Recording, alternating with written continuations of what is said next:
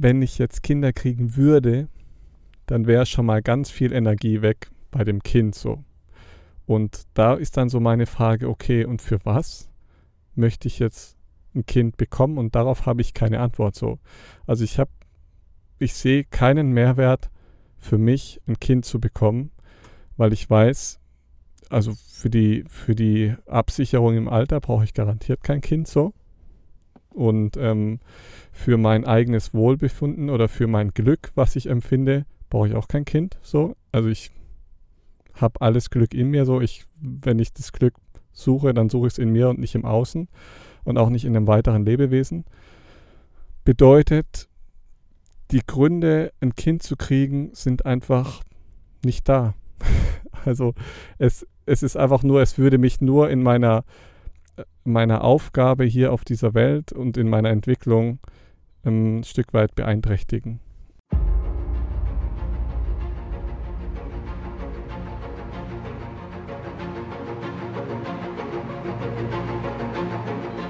Lebensliebe.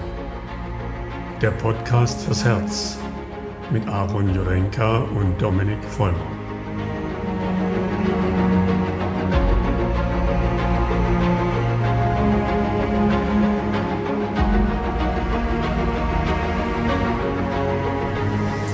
Guten Morgen, liebe Zuhörer.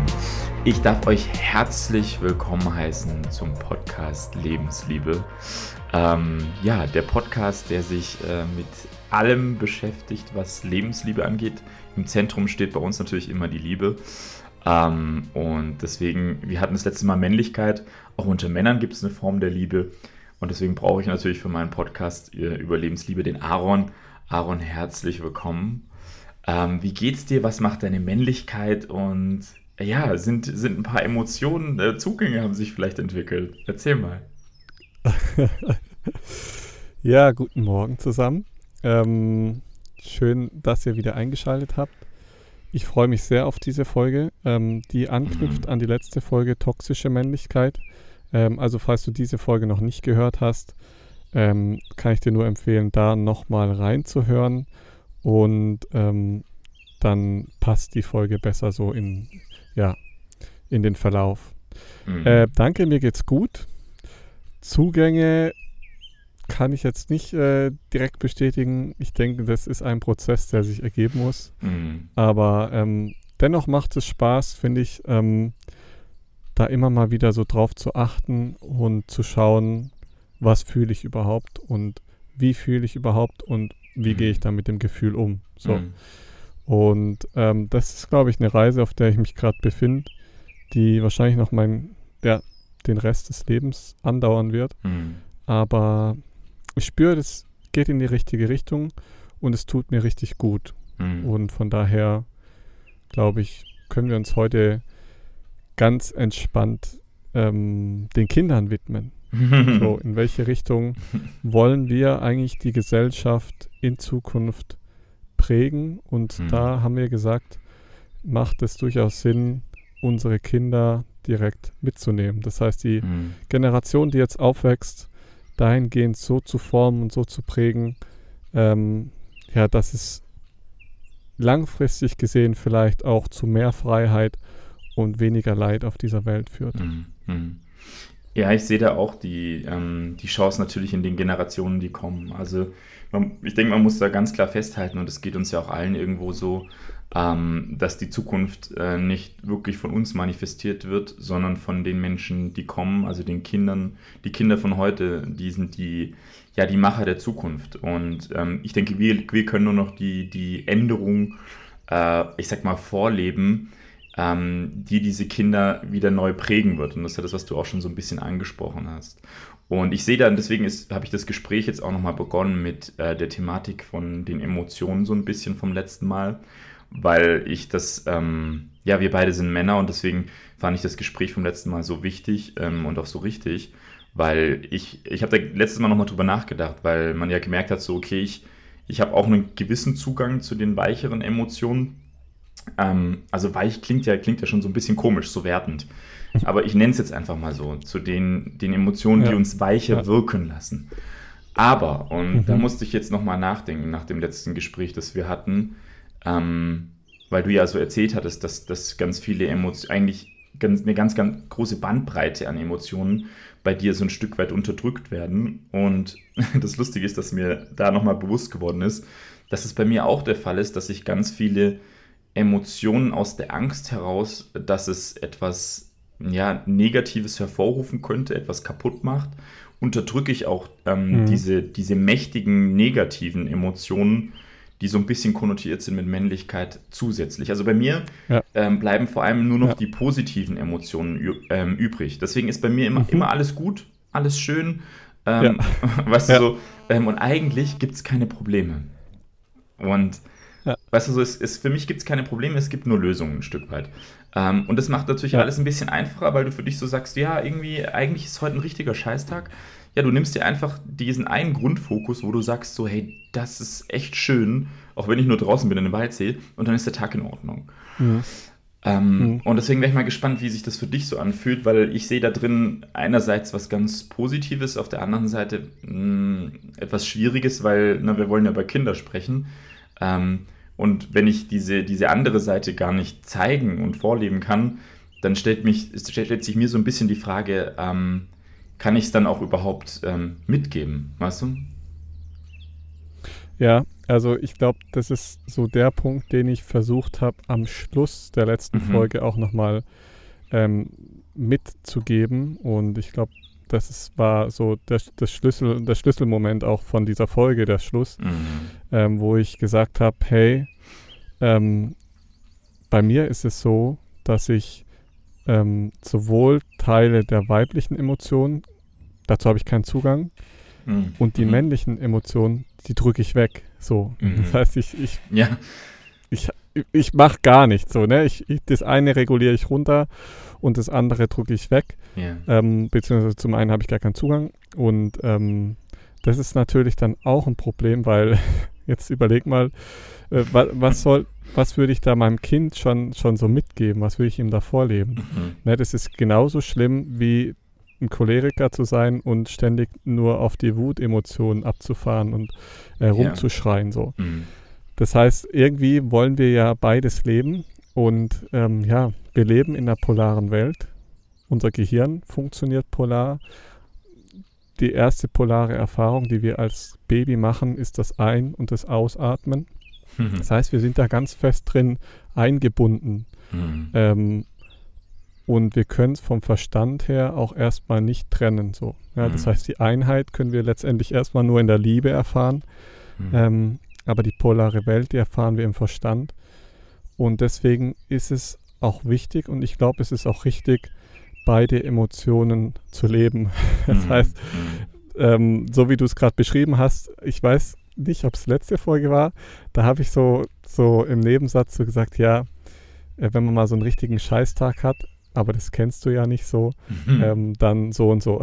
und ich weiß nicht, ob dir das hängen geblieben ist. Mhm. Ähm, und das habe ich so bewusst auch wieder so ein bisschen rausgehauen, ähm, weil bei dir tatsächlich so das Gefühl entstehen kann, dass dein Leben ziemlich schön ist, also mhm. immer schön ist, mhm. weißt du? Mhm. Das ist so das Bild, was, was du gerne zeichnest, mhm. was ja voll gut ist, ne? Weil Positivität, ne? das ist ja das, was du auch gesagt hast, das ist ja super wichtig. Wir können das Glas anschauen, ist halb voll oder wir können dauernd sagen, es ist halb leer.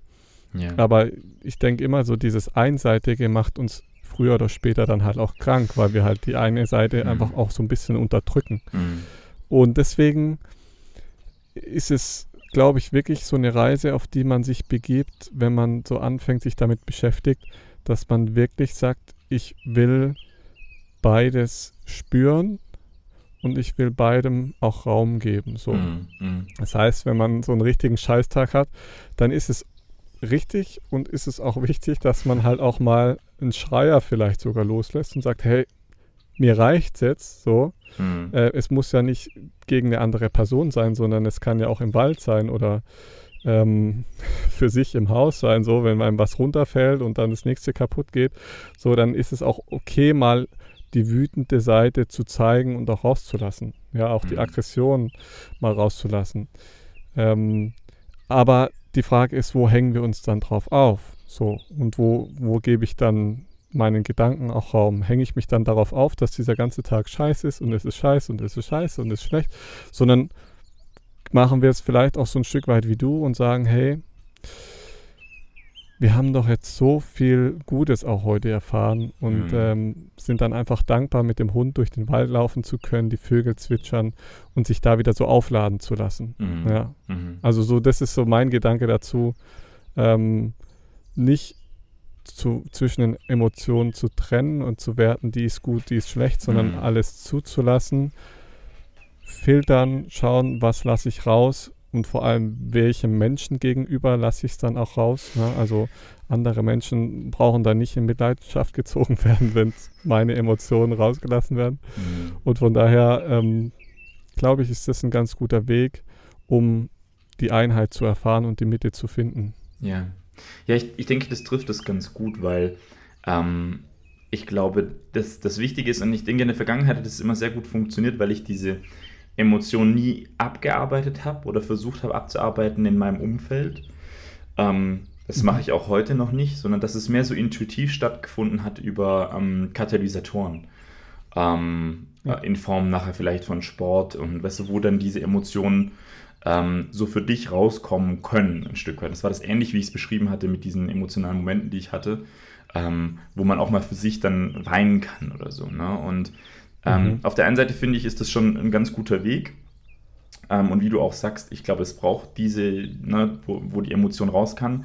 Und weil ich glaube, was mir immer schon so ein bisschen gefehlt hat, ist, dass es trotzdem betrachtet werden kann. Weißt du, dass man es so ein bisschen vielleicht auch anguckt. Mhm. Ähm, und das hat in den letzten Jahren mehr und mehr ein bisschen, glaube ich, stattgefunden durch die systemische Therapie, wo du wirklich für dich so ein bisschen auch einfach zentralisierst, was sind denn meine, meine Lebensthemen? Was Mhm. sind meine, meine Familien äh, oder mein, was ist mein Familienmotto? Ne? Von was bin ich geprägt? Ähm, was was habe ich mitgenommen aus diesem ganzen Weg? Vielleicht auch von Generationen vorher? Und wie kann ich das in meinem jetzigen Leben sortieren? Ähm, und dann kann ich es natürlich auch ganz anders betrachten, wenn plötzlich eine Emotionalität getriggert wird. Ne? Also wenn sie Mhm. vor allem nicht korrelierbar ist. Na, dass es mich wü- wütend macht, wenn mich jemand auf der Straße einfach blöd anmacht. Das ist ja nochmal was anderes, als wenn es mich wütend macht, äh, dass mein Hund vielleicht nicht gerade darauf reagiert, äh, was ich ihm sag oder so. Na, da, da ist die Frage, ob das adäquat Mhm. ist, jetzt wütend zu werden. Ähm, Genau. ja. Weißt du so, und wenn, wenn, wenn es mich sofort schon wütend macht, dass äh, etwas nicht so funktioniert, wie ich es gerne hätte, dann spricht das ja schon dafür, dass irgendwas nicht angeguckt ist, weil es nicht mehr adäquat ist. Ne?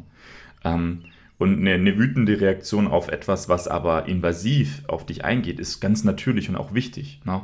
Auch aus Schutzfaktoren. Deswegen ist ja diese, all diese Emotionen, die wir haben, sind ganz, ganz wichtig, dass sie dann aber auch im Moment stattfinden dürfen. Und am besten nicht irgendwie ne, äh, zwei, drei Wochen später, wo sie dann internalisiert sind und irgendwie weggepackt. Ne? Aufgestaut. Mhm. Genau. Ja. Und dann, dann kommen sie natürlich raus bei, beim Hund oder so. Ne?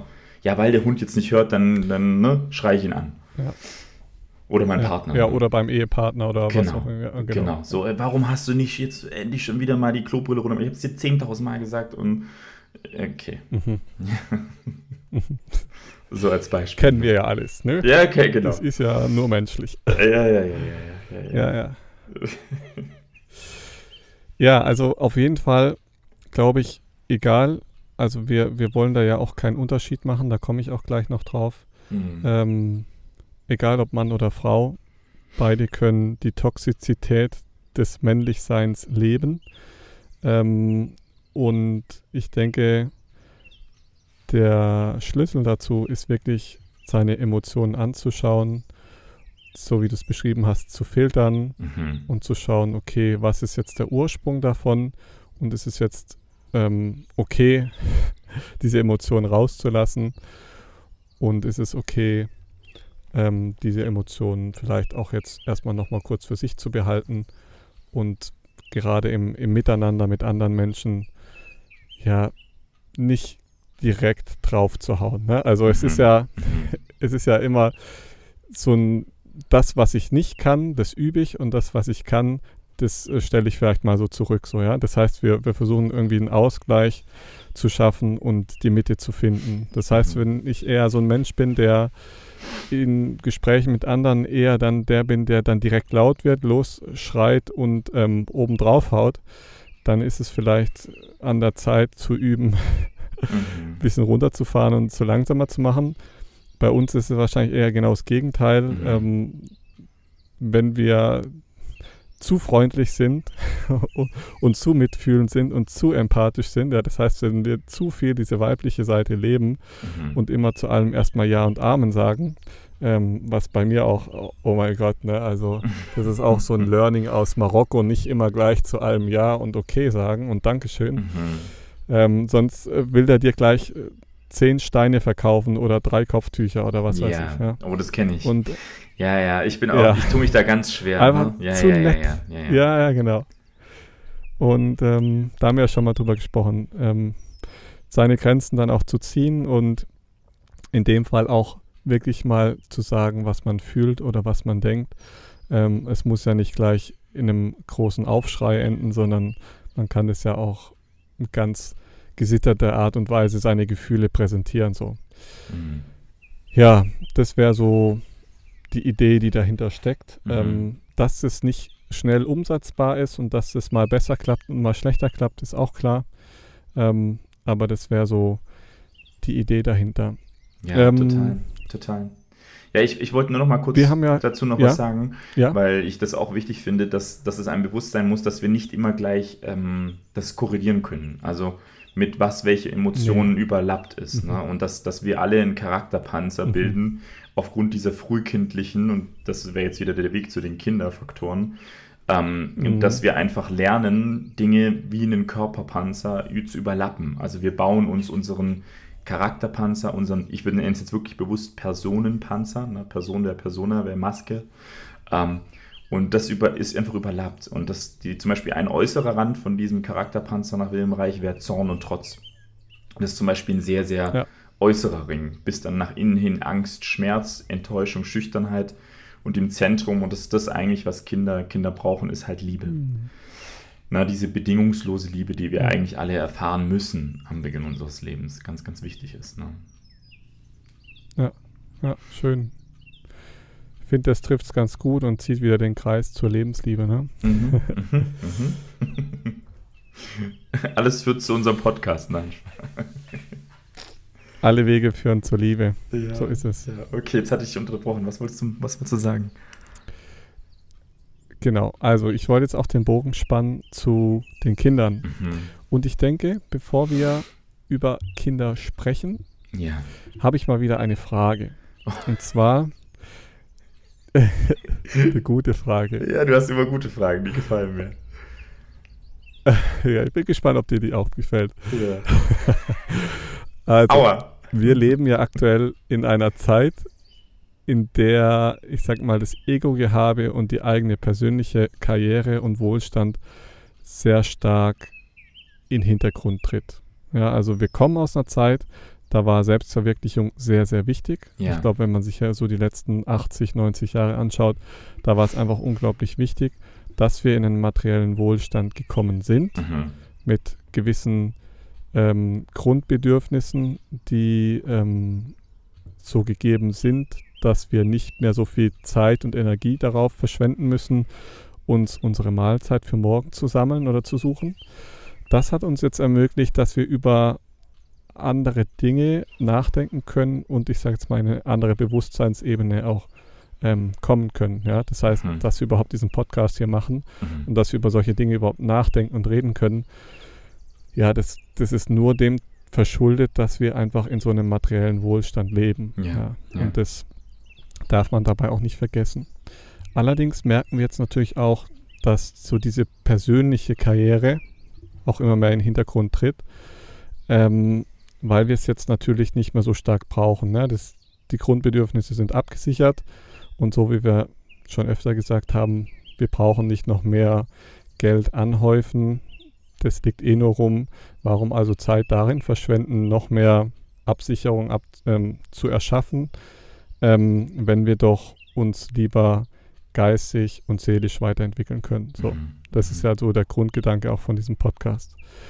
Und ähm, ich denke, gerade so die letzten paar Jahre haben so gezeigt, dass wir von diesem Ich-Denken mehr hin zum Wir-Denken kommen können sollten, Mhm. um weiter in Einklang und Harmonie auf dieser Welt zu, zusammenleben zu können. Mhm. Und das heißt, wir müssen diese Selbstverwirklichung und so dieses Ich brauche ein eigenes Haus und ich brauche sechs Kinder und ich brauche dies und das, ähm, könnten wir, wenn wir in diesem Wir-Denken sind, erstmal hinten anstellen. Weil wir haben auch gemerkt, denke ich, in den letzten Jahren, dass dieses, diese wahnsinnige, ich sage jetzt mal, Überbevölkerung, die wir jetzt gerade auch auf dieser Welt erleben, zu unglaublich viel Leid und Problemen führt. Mhm. Und deswegen meine Frage, inwiefern ist es noch zeitgemäß, selbst eigene Kinder zu bekommen? Mhm. Mhm. Ja, ist, Was denkst du? Mh, ja, also es ist, es ist ja die Frage, worum sich so ein bisschen dreht, wo ähm, ich glaube auch gerade die Generationen vorher sehr verwirrt sind, gerade wenn man so über die, die letzte Generation spricht. Also das wären, wären diese, ich sag mal, in den Medien sehr negativ konnotierten Klim Klimakleber. Ähm, was du so, wo, wenn du die interviewst, die, die Klimakleber, ähm, die ganz klar sagen würden, so, ja, ich, ähm, wo zum Teil, ne, also ich, ähm, ich möchte keine Kinder, ich möchte ähm, meine Kinder nicht in eine Welt setzen, wo ich weiß, ähm, denen steht, ähm, ja, ein Stück weit die Hölle bevor. und das mhm. ist ja so die, die, die entscheidende Frage, was, was ist meine Orientierung, ne, und ich, ich denke, leider, leider sind ja die Prognosen noch schlechter aktuell, als wir eigentlich gedacht haben. Ich habe das jetzt neulich nochmal von vom Herrn Lesch, ja, den kennt man ja noch, äh, dieser Physiker, mhm. äh, der ist da immer up to date und der hat jetzt nochmal gerade nochmal die ganzen aktuellen Klimastatistiken ähm, und Orientierungen nochmal zusammengefasst. Und es sieht wirklich nicht gut aus. Und ähm, deswegen kann ich verstehen, neben dem, dass der Kapitalismus so kurz vor dem Zusammenbruch gefühlt irgendwie steht, ähm, wir aber immer noch an den Prozessen irgendwo festhalten, wo man sich, wo sich, glaube ich, jeder subtil so ein bisschen fragt, ähm, ja, gibt es noch Hoffnung? Weißt du so? Ähm, und wo ist die Hoffnung? Wie jetzt ähm, unser guter Herr Lanz sagen würde, ähm, ja, der, die Hoffnung liegt dann in, in, in Veränderung. Ja, der Mensch wird sich schon anpassen. Anpassung wäre jetzt so sein Spruch. Ähm, und was ich so ein bisschen schwierig finde, weil ähm, davon auszugehen, dass der Mensch sich irgendwie an alles schon irgendwo anpassen kann, ähm, ich glaube, da antizipiert man nicht ganz, wie viel Verzicht noch auf uns zukommen wird. Und ich persönlich sehe es, ich sehe es, ich, ich glaube, ich könnte nichts generalisieren. Ich denke, ich kann, kann jeden respektieren, respektieren, der die Entscheidung trifft, zu sagen, ich möchte keine Kinder oder ich möchte Kinder. Ich finde es nur immer gut, wenn es durch einen sowohl emotionalen wie rationalen Prozess gegangen ist. Ähm, ähm, für beide Seiten wenn du das so ein bisschen mhm. nachfühlen kannst, weil ähm, bei, bei den Menschen, die sich, glaube ich, bewusst gegen Kinder entscheiden, ähm, ist es sehr oft sowohl emotional wie rational durchdacht. Bei den Menschen, die, glaube ich, Kinder bekommen, zum Teil ist es halt manchmal nicht mhm. ganz so durchdacht. Und das ist so ein bisschen. Ähm, das trifft's gut, ja. Ja, genau. Also, weil ich meine, wir alle sind, wir sind Menschen, so, wir haben alle ein Vater-Mutter-Gefühl, völlig unabhängig davon, ob wir nachher Kinder wollen oder nicht wir alle haben das irgendwo in uns, weil wir diese Konnektivität zu hilflosen Lebewesen, zu Kindern altruistisch einfach aktiviert wird. Mm, also in, in allen ja. von uns steckt ein Vater oder eine Mutter. Genauso wie in uns ein Kind mhm. steckt. Ja, oder ein Junge oder ein Mädchen. Ähm, das ist einfach Teil unseres Seins. Und ich glaube, es ist immer schön zu sehen. Und das ist das Tolle, glaube ich, an der modernen Zeit, weil wir so viel wissen na, oder so viel erfahren können über Trauma, über ähm, all die Wege, die in der Vergangenheit gelaufen sind.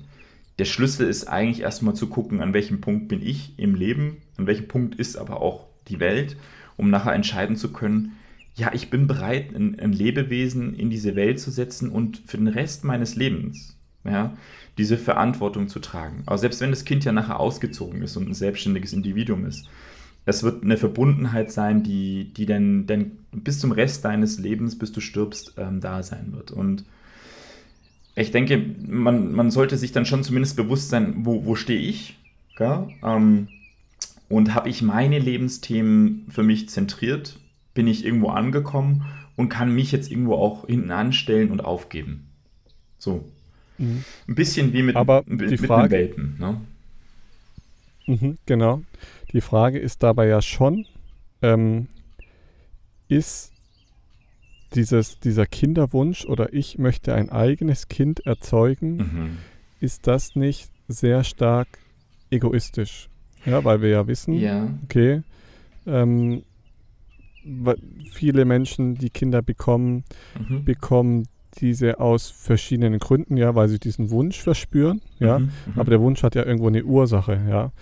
Zum Beispiel, weil mir dieses Kind natürlich auch unglaublich viel Liebe schenken wird, so. ja. Oder weil ich es einfach süß finde oder weil ich vielleicht neugierig bin, ähm, wie dann mein Mhm. Kind dann auch aussieht. Ne? Das sind ja viele Faktoren, die da so mit reinspielen. Mhm. Aber wie, es gibt ja wahnsinnig viele Kinder, Mhm. die keine Eltern haben. Ja. Das heißt, also dieses Vater-Mutter-Sein könnten wir auch leben, indem wir Mhm. sagen, ich kriege keine Ja. eigenen Kinder, sondern ich nehme andere Mhm. Kinder auf. Mhm. So. Total. Das heißt, so- Total. Das ist ja wie mit so an Hunden. sich ne? wäre ja, genau, es Das sind wie ist das. Gleiche. Ne? Mhm. Äh, es sind tausend Hunde auf der Straße, Ja. aber wir züchten uns eigene, Genau. weil wir wollen die eigenen, Genau. genau, die Rasse haben. Die perfekte Rasse, die, Ja. die zu mir passt. Und äh, ich unterbreche dich nur kurz, weil, weil das ähm, eigentlich das, ruhig, ne? das so trifft, gell? weil du, ähm, ich Mhm. denke, und das, mei- das meine ich so ein bisschen. Ich glaube, die Mehrheit von uns, und auch wieder kein Vorwurf und so, der erste Impuls ist da, ja, ich, äh, so, ich bin Mann, so, ich bin jetzt verheiratet, was bekomme ich Kinder? Weil man es halt so macht. Mhm. Und das ist halt erstmal man's halt so natürlich egoistisch. So, Ja. Das muss man halt so sagen, weil ähm, ich Genau, stabilisiere ja. mich in meinem Familiengefüge, ich stabilisiere mich in meinem Beziehungsgefüge ähm, und man hat dann halt einfach mal Kinder. Eigentlich aber, und das gleiche gilt für mich eigentlich auch für Hunde, das sollte nicht aus egoistischen Antrieben passieren, sondern aus altruistischen. Das, das meine ich so ein bisschen. Dass man bereit ist zu sagen, ähm, eigentlich jetzt, jetzt geht es 0,0 mehr um mich. Mhm. Weißt du, so, äh, so Ja, ich stelle mich zurück. Genau, ich stelle mich wirklich zurück und jetzt geht es mir um das neue Leben, was kommt. Natürlich darf ich noch ich sein und ich darf nach mir gucken, dass es mir gut geht. Das meine ich nicht, aber dass diese Bedürfnisse vom Kind spielen jetzt die Hauptrolle in meinem Leben. Und ich denke, dass es in der Welt, in der wir heute leben, immer schwieriger geworden ist, dem gerecht zu werden. Also, ich glaube, ja gut, wenn wir nochmal ein paar hundert Jahre zurückgehen, da hat es niemand interessiert. Ähm, aber ich denke, der Kapitalismus hat zumindest die, äh, die, die Zeit nochmal so befeuert, ähm, sowohl für Männer wie für Frauen, ähm, sich mit wirklich den Kinderbedürfnissen zu befassen. Und das geht so ein bisschen verloren. Befeuert natürlich noch durch die digitale Welt, ne? muss man auch nochmal sagen. Ja, und wenn man sich das dann heute anschaut, ähm, Kinder werden bekommen, um sie dann in die Krippe zu gehen. Und das hat dann nichts mehr damit zu tun, dass ich mein Leben zurückstelle, sondern ich kriege Kinder, weil man es halt so macht. Und ähm, wenn ich das Kind dann habe, dann gebe ich es ab. So. Das heißt, da ist dann schon die Frage, warum bekomme ich dann noch Kinder und ähm, aus welchem Grund? Ja, weil früher war das natürlich auch eine gewisse Altersvorsorge, die man getroffen hat. Indem du Kinder hattest, war natürlich dafür gesichert, dass du, wenn du nicht mehr aktiv körperlich arbeiten kannst, immer noch was zu essen kriegst und jemand hast, der für dich sorgt. Ähm, das ist natürlich heutzutage nicht mehr notwendig. Und deswegen ist äh, auf jeden Fall, ähm, so wie du es auch schön beschrieben hast, ähm, sehr wichtig, dass man das Ganze für sich sehr stark hinterfragt, warum man wirklich Kinder haben möchte und ob es ausreicht zu sagen, ja, weil ein Kind süß ist oder weil ich einfach Bock drauf habe. So. Ähm, genau. Ja, Und- absolut. Dann wäre ja die Frage, okay, wie präge ich mein Kind? die Das alles heißt, entscheidende möchte ich es erziehen? Ja. Genau. Und interessanterweise gab es da vor kurzem so eine Umfrage in Deutschland, bei der herauskam, es ist jetzt plus minus, ne, aber ungefähr 75 Prozent aller deutschen jungen Erwachsenen wollen ihre Kinder so erziehen, wie sie von ihren Eltern erzogen worden sind. Sag nochmal, wie viele? 75 Prozent. Was? Und Willst du mich veräppeln? das- Das, ist ja absurd. Also, das ist doch der Erstprinzip, den, Ja. den du für dich manifestierst, zu sagen, also ich scheiß nicht so rein wie meine Eltern. So gefühlt. Das ist doch der Erstantrieb, oder? Ja, also ich bin, bin auch über diese Zahl gestolpert. Ich äh, habe gedacht, hä, also was höre ich da? ja. Ähm, ihr könnt ja mal schreiben, ob äh, mich würde es ja mal interessieren, wie viele, äh, wie viele Follower hier würden ihre Kinder Ja. so erziehen, wie sie von ihren Eltern erzogen worden sind. Also Ja. ich war auch sehr überrascht Mhm. und das stellt für mich natürlich ein großes Problem dar, aber es würde auch die Frage erklären, warum sich bisher so wenig geändert hat, oder? Mhm. Mhm. Ähm, also ich kann es nur bei den Leuten sehen, die jetzt gerade so, ich sage jetzt mal, Kinder bekommen und so, die sind ja schon in einem ähnlichen Muster noch drin wie die Eltern. Ja, ja weil sie haben ja die Kinder auch oft bekommen, ohne groß drüber nachzudenken. Ja, das heißt, sie sind ja noch in dem alten Muster der Eltern, also warum sollten sie sie groß anders erziehen? Ja. Also ich, ich weiß es nicht, ja, aber ich glaube, wenn wir 75 Prozent haben, die ihre Kinder gleich erziehen, wie jetzt davor, dann wird sich halt groß nichts ändern. So. Ja, das und ist das Problem. Ne? Wird das Leid, genau, toxische Männlichkeit und alles, ja. was mit dazugehört, sich natürlich auch nicht verändern können, weil wir ich, eh schon Schwierigkeiten haben, ich sage jetzt mal, die Gesellschaft, ich sage jetzt mal, so zu verändern, ähm, dass die mehr die Mitte gefunden wird, dass die Akzeptanz da ist, mhm. weiblich und männlich gleichwertig zu sehen. Und ähm, das ist natürlich schon super schwierig mit der ganzen Prägung der Medien, der Filme, der Bücher. Mhm. Äh, was ich für Bücher gelesen habe in, in, meiner, in meiner Jugendzeit. Ich habe so Bücher geschenkt gekriegt von, von meinen Eltern oder so, wo ich so heutzutage denke, also so diese Rollen, ja, Männer-Frauen-Rollen, schrecklich, ja. Also da, da, da wirst du schon so als Kind auf so eine, in so eine Toxizität reingepresst, mhm. wo ich sagen muss, ei, ei, ei. Also da, mhm. da wollte ich meine Kinder nicht hin erziehen. Und ähm, ich komme ja aus so einem religiösen Kreis und da ist es natürlich mhm. noch krasser. Mhm. Ne? Mhm. Also mhm. da brauchst du nicht der, der Mann ist das Haupt der Familie und der entscheidet so. Und ja, ja. Ähm, der steht für die, habe ich letztes Mal schon erzählt, ja, der steht für die Verantwortung gerade. Und das ist natürlich, das, das wollte ich meinem Kind ja niemals vorleben. Ja, ob ich jetzt eins aufnehme oder nicht. Ähm, selber mhm. kriegen möchte ich keine. Mhm. Aber das ist schon krass. Also muss man schon mal so sagen. Ja, also, ja, ich, ich sehe ich seh das schon auch so. Also, und deswegen, ähm, ich, ich, also um das nochmal runterzubrechen, ich denke schon, dass sich über die mhm. letzten Generationen etwas getan hat, sagen wir es mal so. Und ich glaube, das ist mhm. auch das ähm, Ergebnis von dem, wo wir aktuell sind. Weil, und das finde ich spannend, Pearson ja. Pierce, ähm, auch ein Gehirnspezialist, ähm, also quasi im, im neurologischen Bereich, ähm, der hat herausgefunden, dass die rechte Gehirnhälfte eine direkte Verbindung hat mit dem limbischen System. Und er hat herausgefunden, dass wir hier extreme Verbindungen haben zum Herz. Also man hat auch entdeckt, dass im Herz Neurotransmitter sind, die die gleichen sind wie im Gehirn, also dem Gehirn eigentlich identisch sind.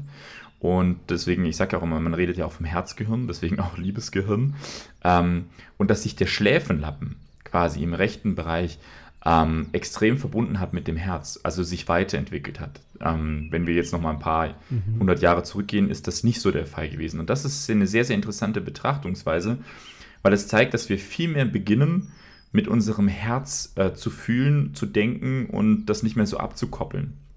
Und diese, diese ja. Herzverbindung, ähm, die müssten wir eigentlich weiter stärken und nicht zurückverfallen. Also wir müssen uns weiterentwickeln in unserem Elterngefühl, genauso wie in dem, wie wir Kinder, ähm, was wir Kindern mitgeben möchten. Und ich denke, da hat sich was getan zu den letzten Generationen. Das ist definitiv der Fall. Aber zu sagen, wir, wir machen das so wie, wie die Generation vor uns, ähm, also entweder waren, sind 70 Prozent echt, haben eine richtig tolle Erziehung gehabt, das kann natürlich sein, ähm, oder man antwortet bei so einer Frage nicht ganz ehrlich. Ähm, weil ich denke, in dem, wie die Generation vor uns noch interagiert hat mit Kindern, da liegt schon noch mal ein bisschen viel ähm, Potenzial drin. Ähm, und vor mhm. allem und da bin ich echt so ein bisschen, und deswegen erschreckt mich das so, ist es für mich der Bezug zur digitalen Welt. Und ich meine, Aaron, wir beide sind die, die Generation, die, den, die die Entwicklung des, ich sag mal, Homo Digitales, der digitalen Welt, ja voll miterlebt hat. Ähm, und unsere Kindheit war ja noch, ich weiß nicht, wie es, also wird bei dir ähnlich gewesen sein, wir, kann, wir kennen das ja nicht. Also für uns ist das Maximum gewesen wahrscheinlich so gerade der Farbfernseher ähm, den die Eltern vielleicht noch irgendwie hatten und zu dem wir keinen Zugang hatten. Also wäre mal interessant, wie es bei dir ist. Ähm, aber ich kenne bis zu meinem, meiner Pubertät kenne ich ähm, keine Konsolen, kenne ich keine Handys oder sonst irgendwas. Mhm. Das kennst du wahrscheinlich mhm. auch nicht, ne? Äh, wir hatten nicht mal einen Fernseher daheim. Mhm, Ich glaube, mhm. das sagt schon alles. Das- das ich glaube, mein erstes viel. Handy hatte ich mit 16. Ja, und genau. damit konntest du so tasten. Ne? Also, Ja, war bei mir auch Ja. so. Ja, bei mir auch so. Ja. Und das war noch so ein Nokia äh, 6310, äh, wer es kennt, ne? Die, Ja. diese, Snake. äh, genau, mit Snake spielen, diese Prügel. Ähm, und das war unsere. Kindheit. Ne? Also das ist so, ähm, für uns war klar, wenn du dich beschäftigt hast, bist du raus. Und ich kann das nur noch mal Mhm. hervorheben. Wir, wir erziehen Kinder mittlerweile digital, sowohl in den Kitas wie auch äh, zu Hause. Ähm, wir beginnen Kinder hauptsächlich drin zu lassen, in den Kindergärten. Und auch da nochmal, die Kindergärten, wo die Kinder am wenigsten krank sind, sind die Waldkindergärten. Das sind, da, da findet der Unterricht draußen statt.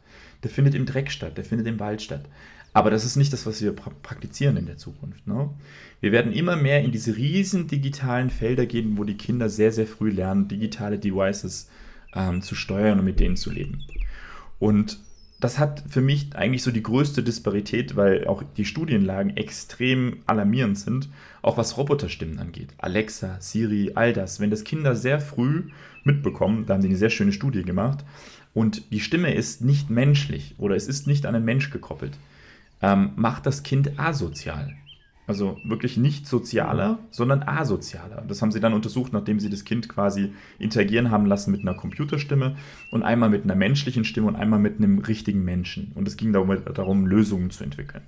Und danach haben sie das Kind quasi gefragt in einem, ähm, in einem Mitteilungsverfahren, da ging es darum zu sagen, hey, da drüben sitzt jetzt ein Mädchen, ja, und es geht darum, dass du quasi jetzt ähm, quasi hier Münzen hast, die du verteilen kannst. Und es ist so ein bisschen altruistisches ähm, Verfahren, wo du guckst, gibt quasi das Kind dem anderen Kind mehr und sich weniger. Also das Kind kann quasi sagen, ich gebe dem Mädchen zwei Münzen und mir eine Münze, oder das Mädchen kriegt eine Münze und ich kriege nur eine Münze. Und das Lustige ist, dass Kinder, wenn die sehr mit, diesem, mit dieser digitalen Roboterstimme zu tun hatten, nicht mehr dem Mädchen mehr gönnen, sondern sagen, das kriegt auch nur eine Münze. Und das finde ich ist sehr, sehr interessant. Mhm. Das macht, macht sehr nachdenklich. Mhm. Das macht echt nachdenklich. Mhm. Also, da, da, da kann man einfach nur gespannt sein, ähm, wie sich das dann weiterentwickelt, weil wir ja doch, wie du sagst, ne, immer mehr auf so eine ähm, digitale Welt zulaufen. Mhm. Und wenn ich schon allein denke, ne, wie, wie viel ich jetzt schon vor Laptop und Handy hänge, und ähm, das hat ja bei mir erst eben nach dem 18. Lebensjahr so richtig angefangen, ähm, dass ich viel davor auch verbracht habe. Ja, wenn du deine Kindheit davor verbringst, ich weiß nicht, was, was, das für einen Einfluss hat, aber ich denke, das ist das, was wir jetzt bald äh, erleben werden. Mhm. Ja, also was mich interessieren würde dabei ist, also ich meine, du hast ja auch sehr klar gesagt, so, okay, du möchtest ähm, Mhm. wirklich so von der Grundentscheidung her keine Kinder. Ähm, und ne, wir beide sind Anhänger äh, oder sind zumindest Männer. ähm, und deswegen würde mich interessieren, Ah, ja. erstens so, warum? Ne, was ist so die Entscheidung, dass man für sich klar sagt, weißt du, so, du bist ja, ähm, du bist ja in der Blüte deiner, deiner, deiner Zeit, so dass man so klar sagen kann, so, ähm, ja, ich möchte keine Kinder. Das, glaube ich, ist nochmal interessant für die Zuhörer. Warum möchte man Also, keine? ähm, weil das ja. Ja. auch wieder so, das ist ja ein Ja. Prozess. Ja, genau, so weißt du, so, weil du bist, bist in der Beziehung, ihr habt, ihr, habt, ähm, Ki- ihr habt Kinder in Anführungszeichen in Form von Hunden, äh, aktuell ein, ein Baby. Ähm, wenn man es mal so sagen kann, manche Hundebesitzer finden das ja auch nicht so cool. Und deswegen, das, das wäre mal interessant.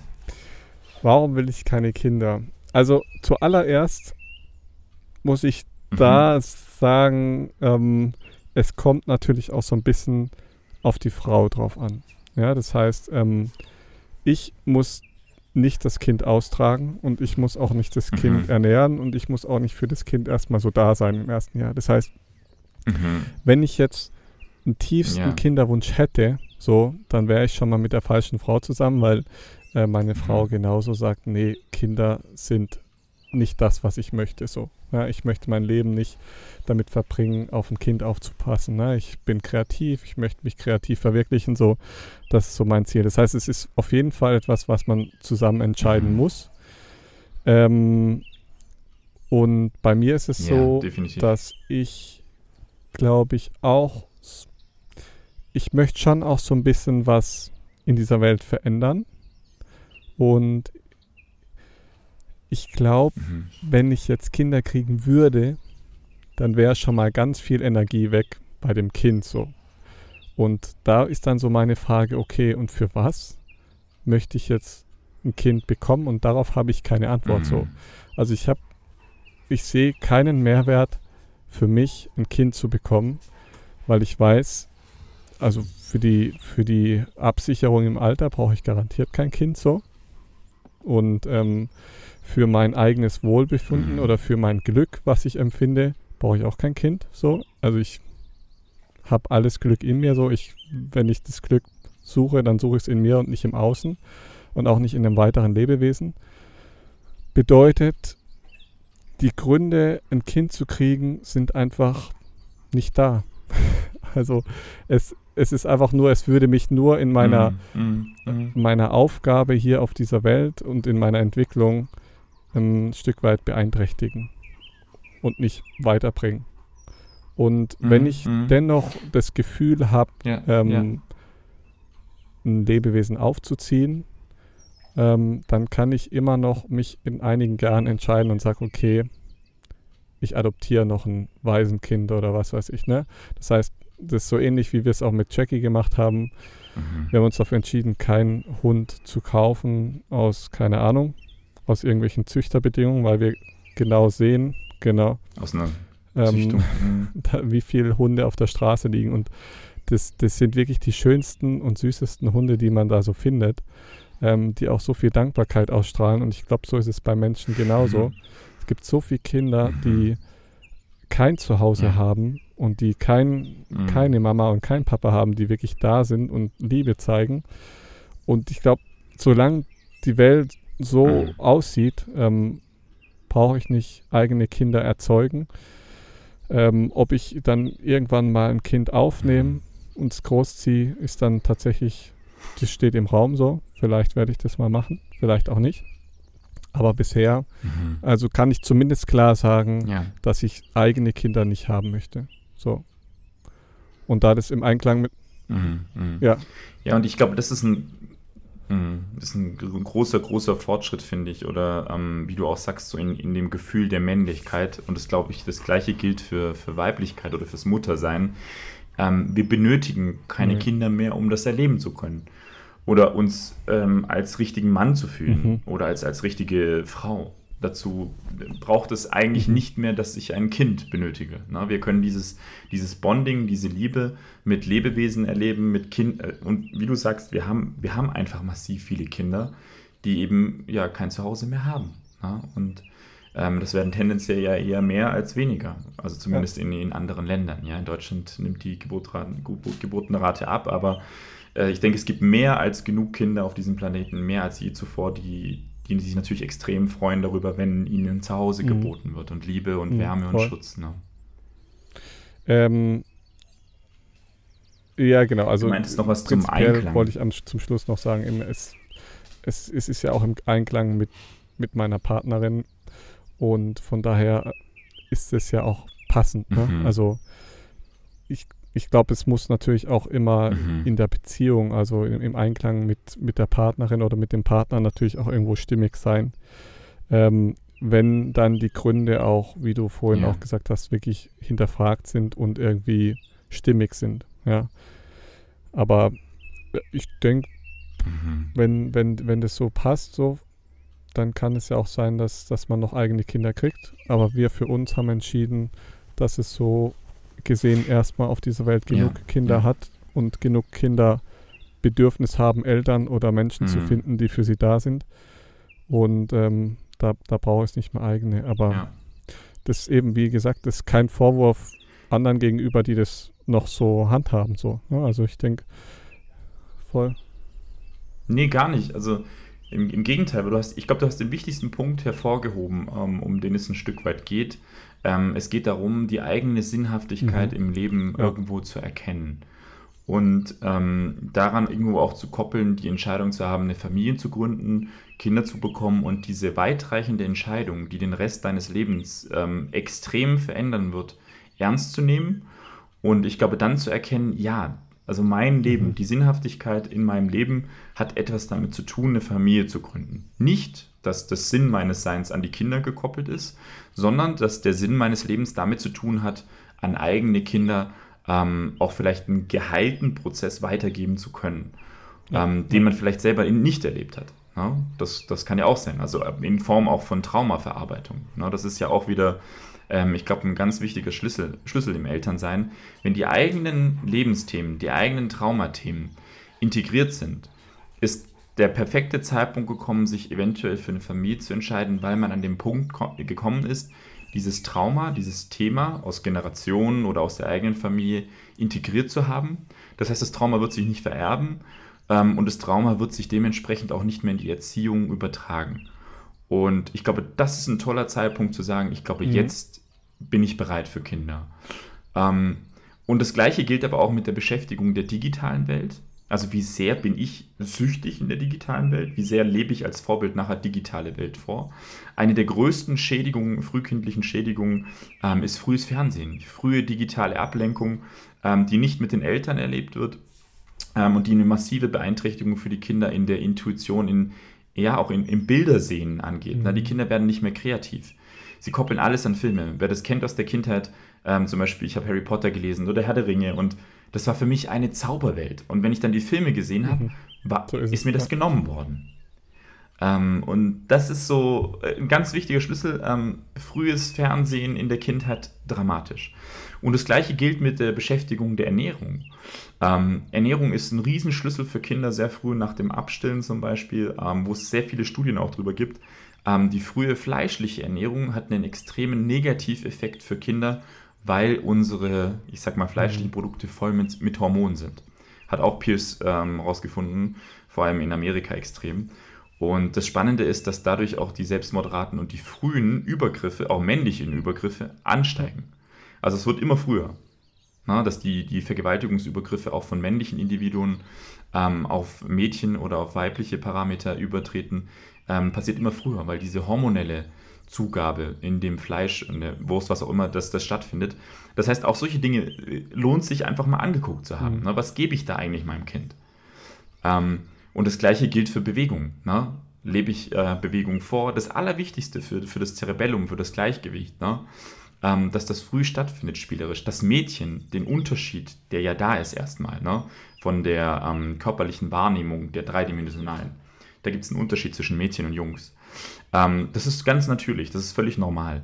Ähm, genauso wie es einen sprachlichen Unterschied gibt. Ähm, oder dieses Lautsein von Jungs. Und Mädchen zum Beispiel haben einen kleinen Unterschied in der Bewegungs-, dreidimensionalen Bewegungswahrnehmung. Das heißt, Jungs können besser im dreidimensionalen Raum sich orientieren. Ähm, das Spannende ist aber, dass Mädchen, wenn sie sehr früh das spielerisch trainieren, innerhalb von ein bis zwei Jahren diesen Unterschied aufholen mhm. und dann auf gleichem Niveau sind wie die Jungs. Und da merkt man einfach, wie wichtig es ist, dass wir uns mit gewissen Faktoren vielleicht im Vorhinein befassen, beschäftigen ähm, und uns unserer Rollen nochmal mehr gewahr sind.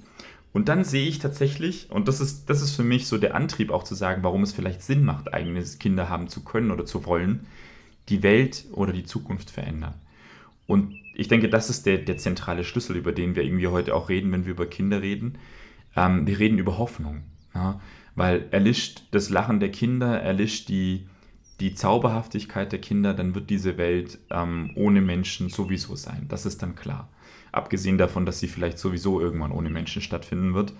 Ähm, aber es ist die einzige Chance, die einzige Hoffnung, die wir haben, eigentlich die Menschheit noch zu retten. Ja, die, das, ist, das sind die Kinder.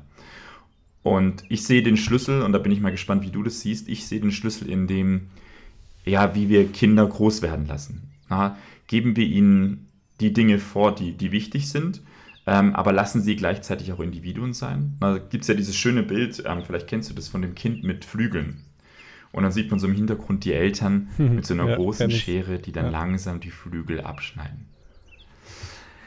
Und das, das sagt doch schon so viel, ne? So, ähm, wo, wo ich mir so denke, so, okay, ähm, ja, wenn, wenn vielleicht mein Kind ähm, ich sag mal, eine, die haben von Anfang an eine unglaublich altruistische Wertevorstellung. Ähm, und die kann ich fördern, die kann ich prägen, aber die kann auch kreativ sein. Wenn mein Kind mit imaginären, ich sag mal, Menschen spricht, muss ich ihm das erzählen, dass das falsch ist, dass das nicht die Welt ist. Ähm, also auch das mhm. kann ja uns wieder äh, bereichern. Ne? Und da, da sehe ich so ein bisschen, ähm, Kinder brauchen Wurzeln, mhm. aber Kinder brauchen auch ihre Flügel. Ne? Und das ist so die Disparität, glaube ich, wo Eltern sich immer wieder schwer tun, Ähm, weißt du, so, wo, wo bilde ich die Wurzeln im Kind?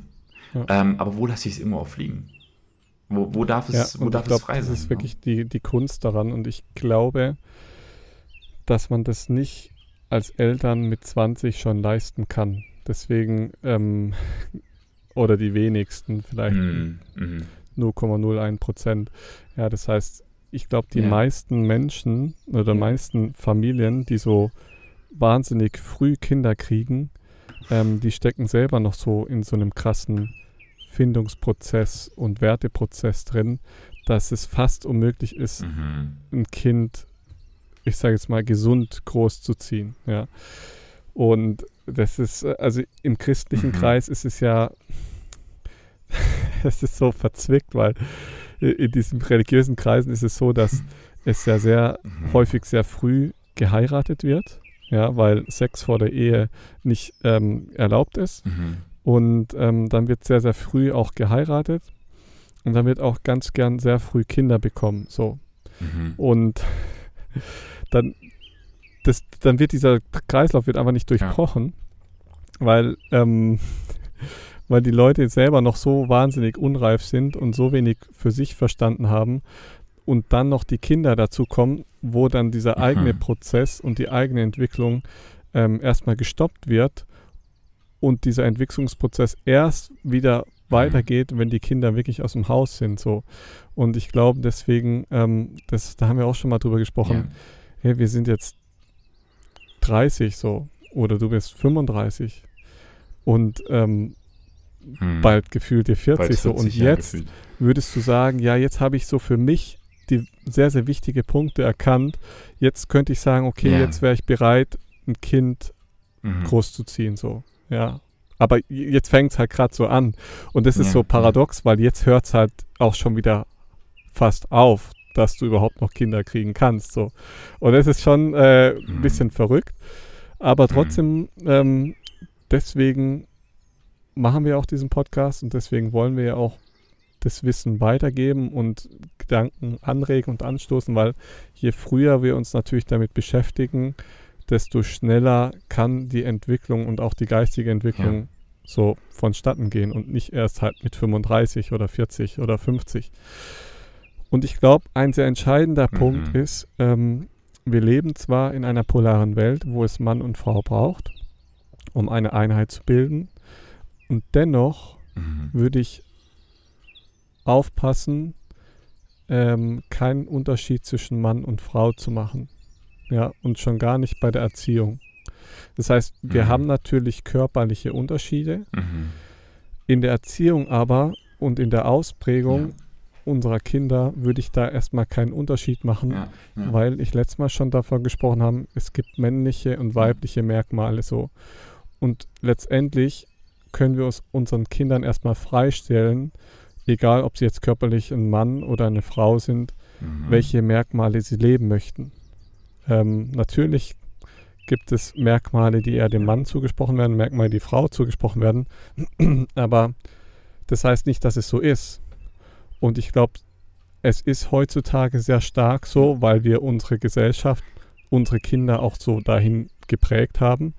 Aber je offener wir damit umgehen, was man jetzt auch inzwischen sieht, ist, dass es auch immer mehr Frauen gibt, die mhm. männliche Aspekte sehr gut beherrschen und leben hm. und Männer, die eben die weiblichen Aspekte leben. Ne? Deswegen ja. gibt es halt ja. in einer Physiotherapieschule zu 80 Prozent Frauen und 20 Prozent Männer. Aber der Anteil an Männern wird immer größer und das ist auch mhm. ein Teil unserer Zeit, weil die Männer eben auch immer mehr merken, Intuition, mhm. Intuition und Heilung ähm, steckt auch in uns und wir können das genauso wie die Frauen. Mhm. So.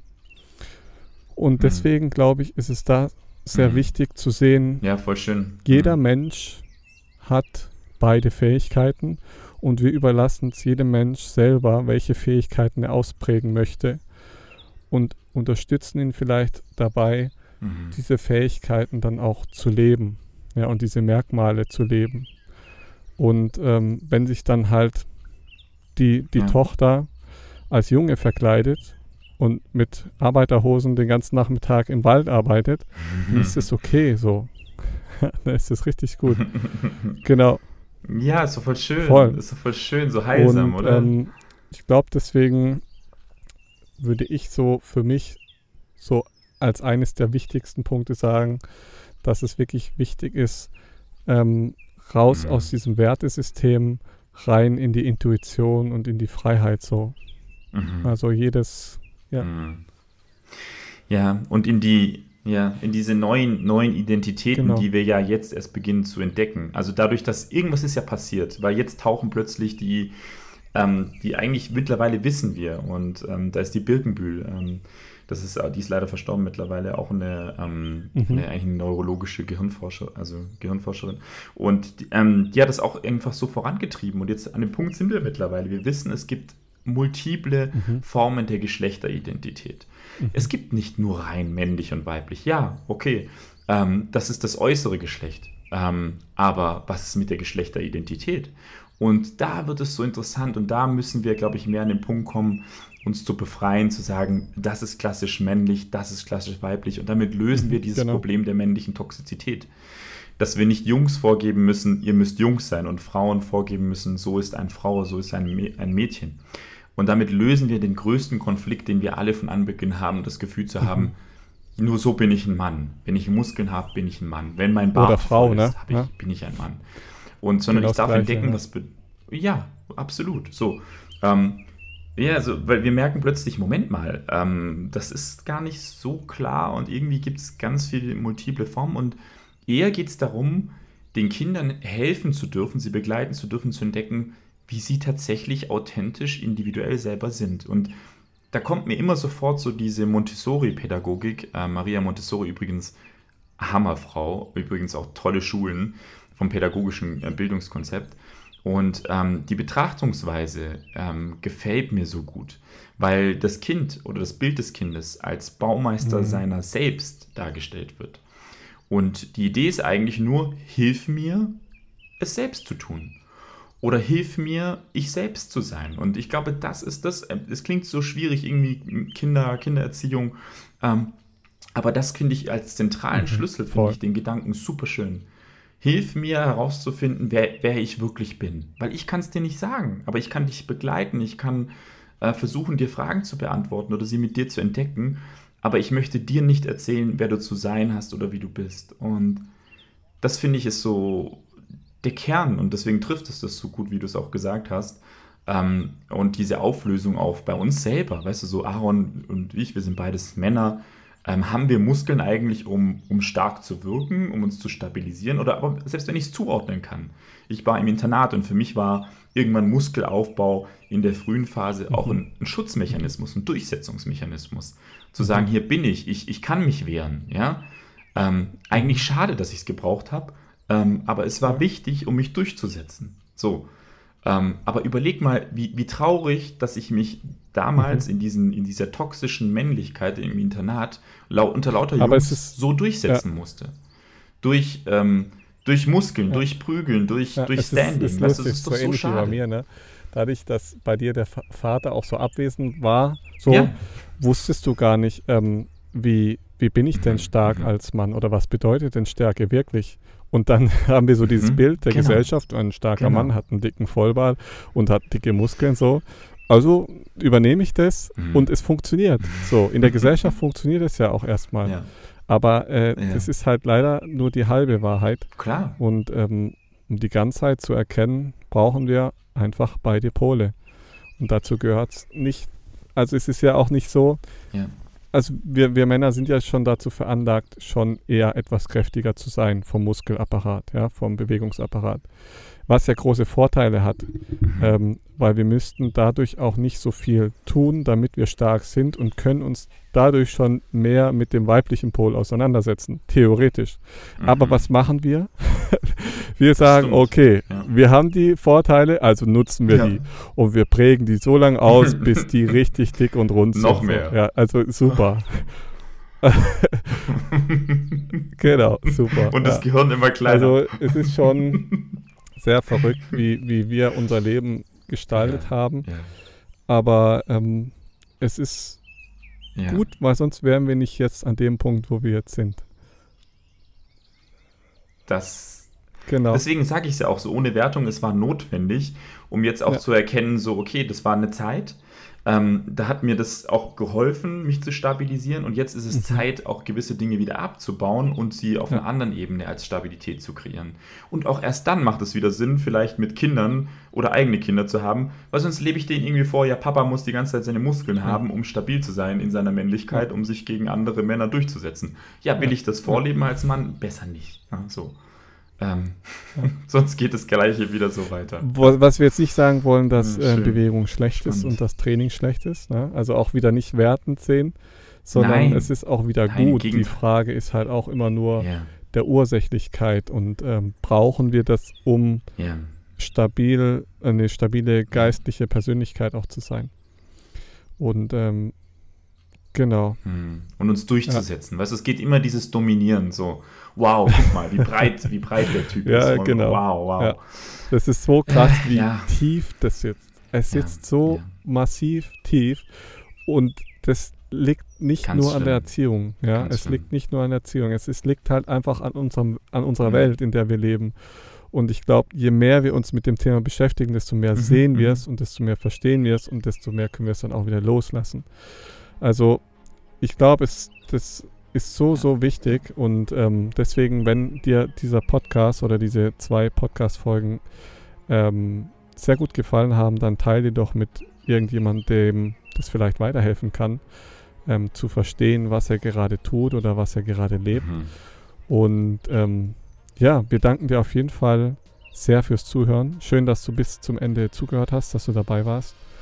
Und wir freuen uns auf nächste Woche. Ich freue mich, Aaron. Vielen Dank. War, war wieder wie immer sehr, sehr schön. ich freue mich auf nächste Woche. Ja, danke, dass du dabei warst. Bis jo. nächste Woche. Tschüss, Aaron. Danke. Ciao, ciao. Ciao.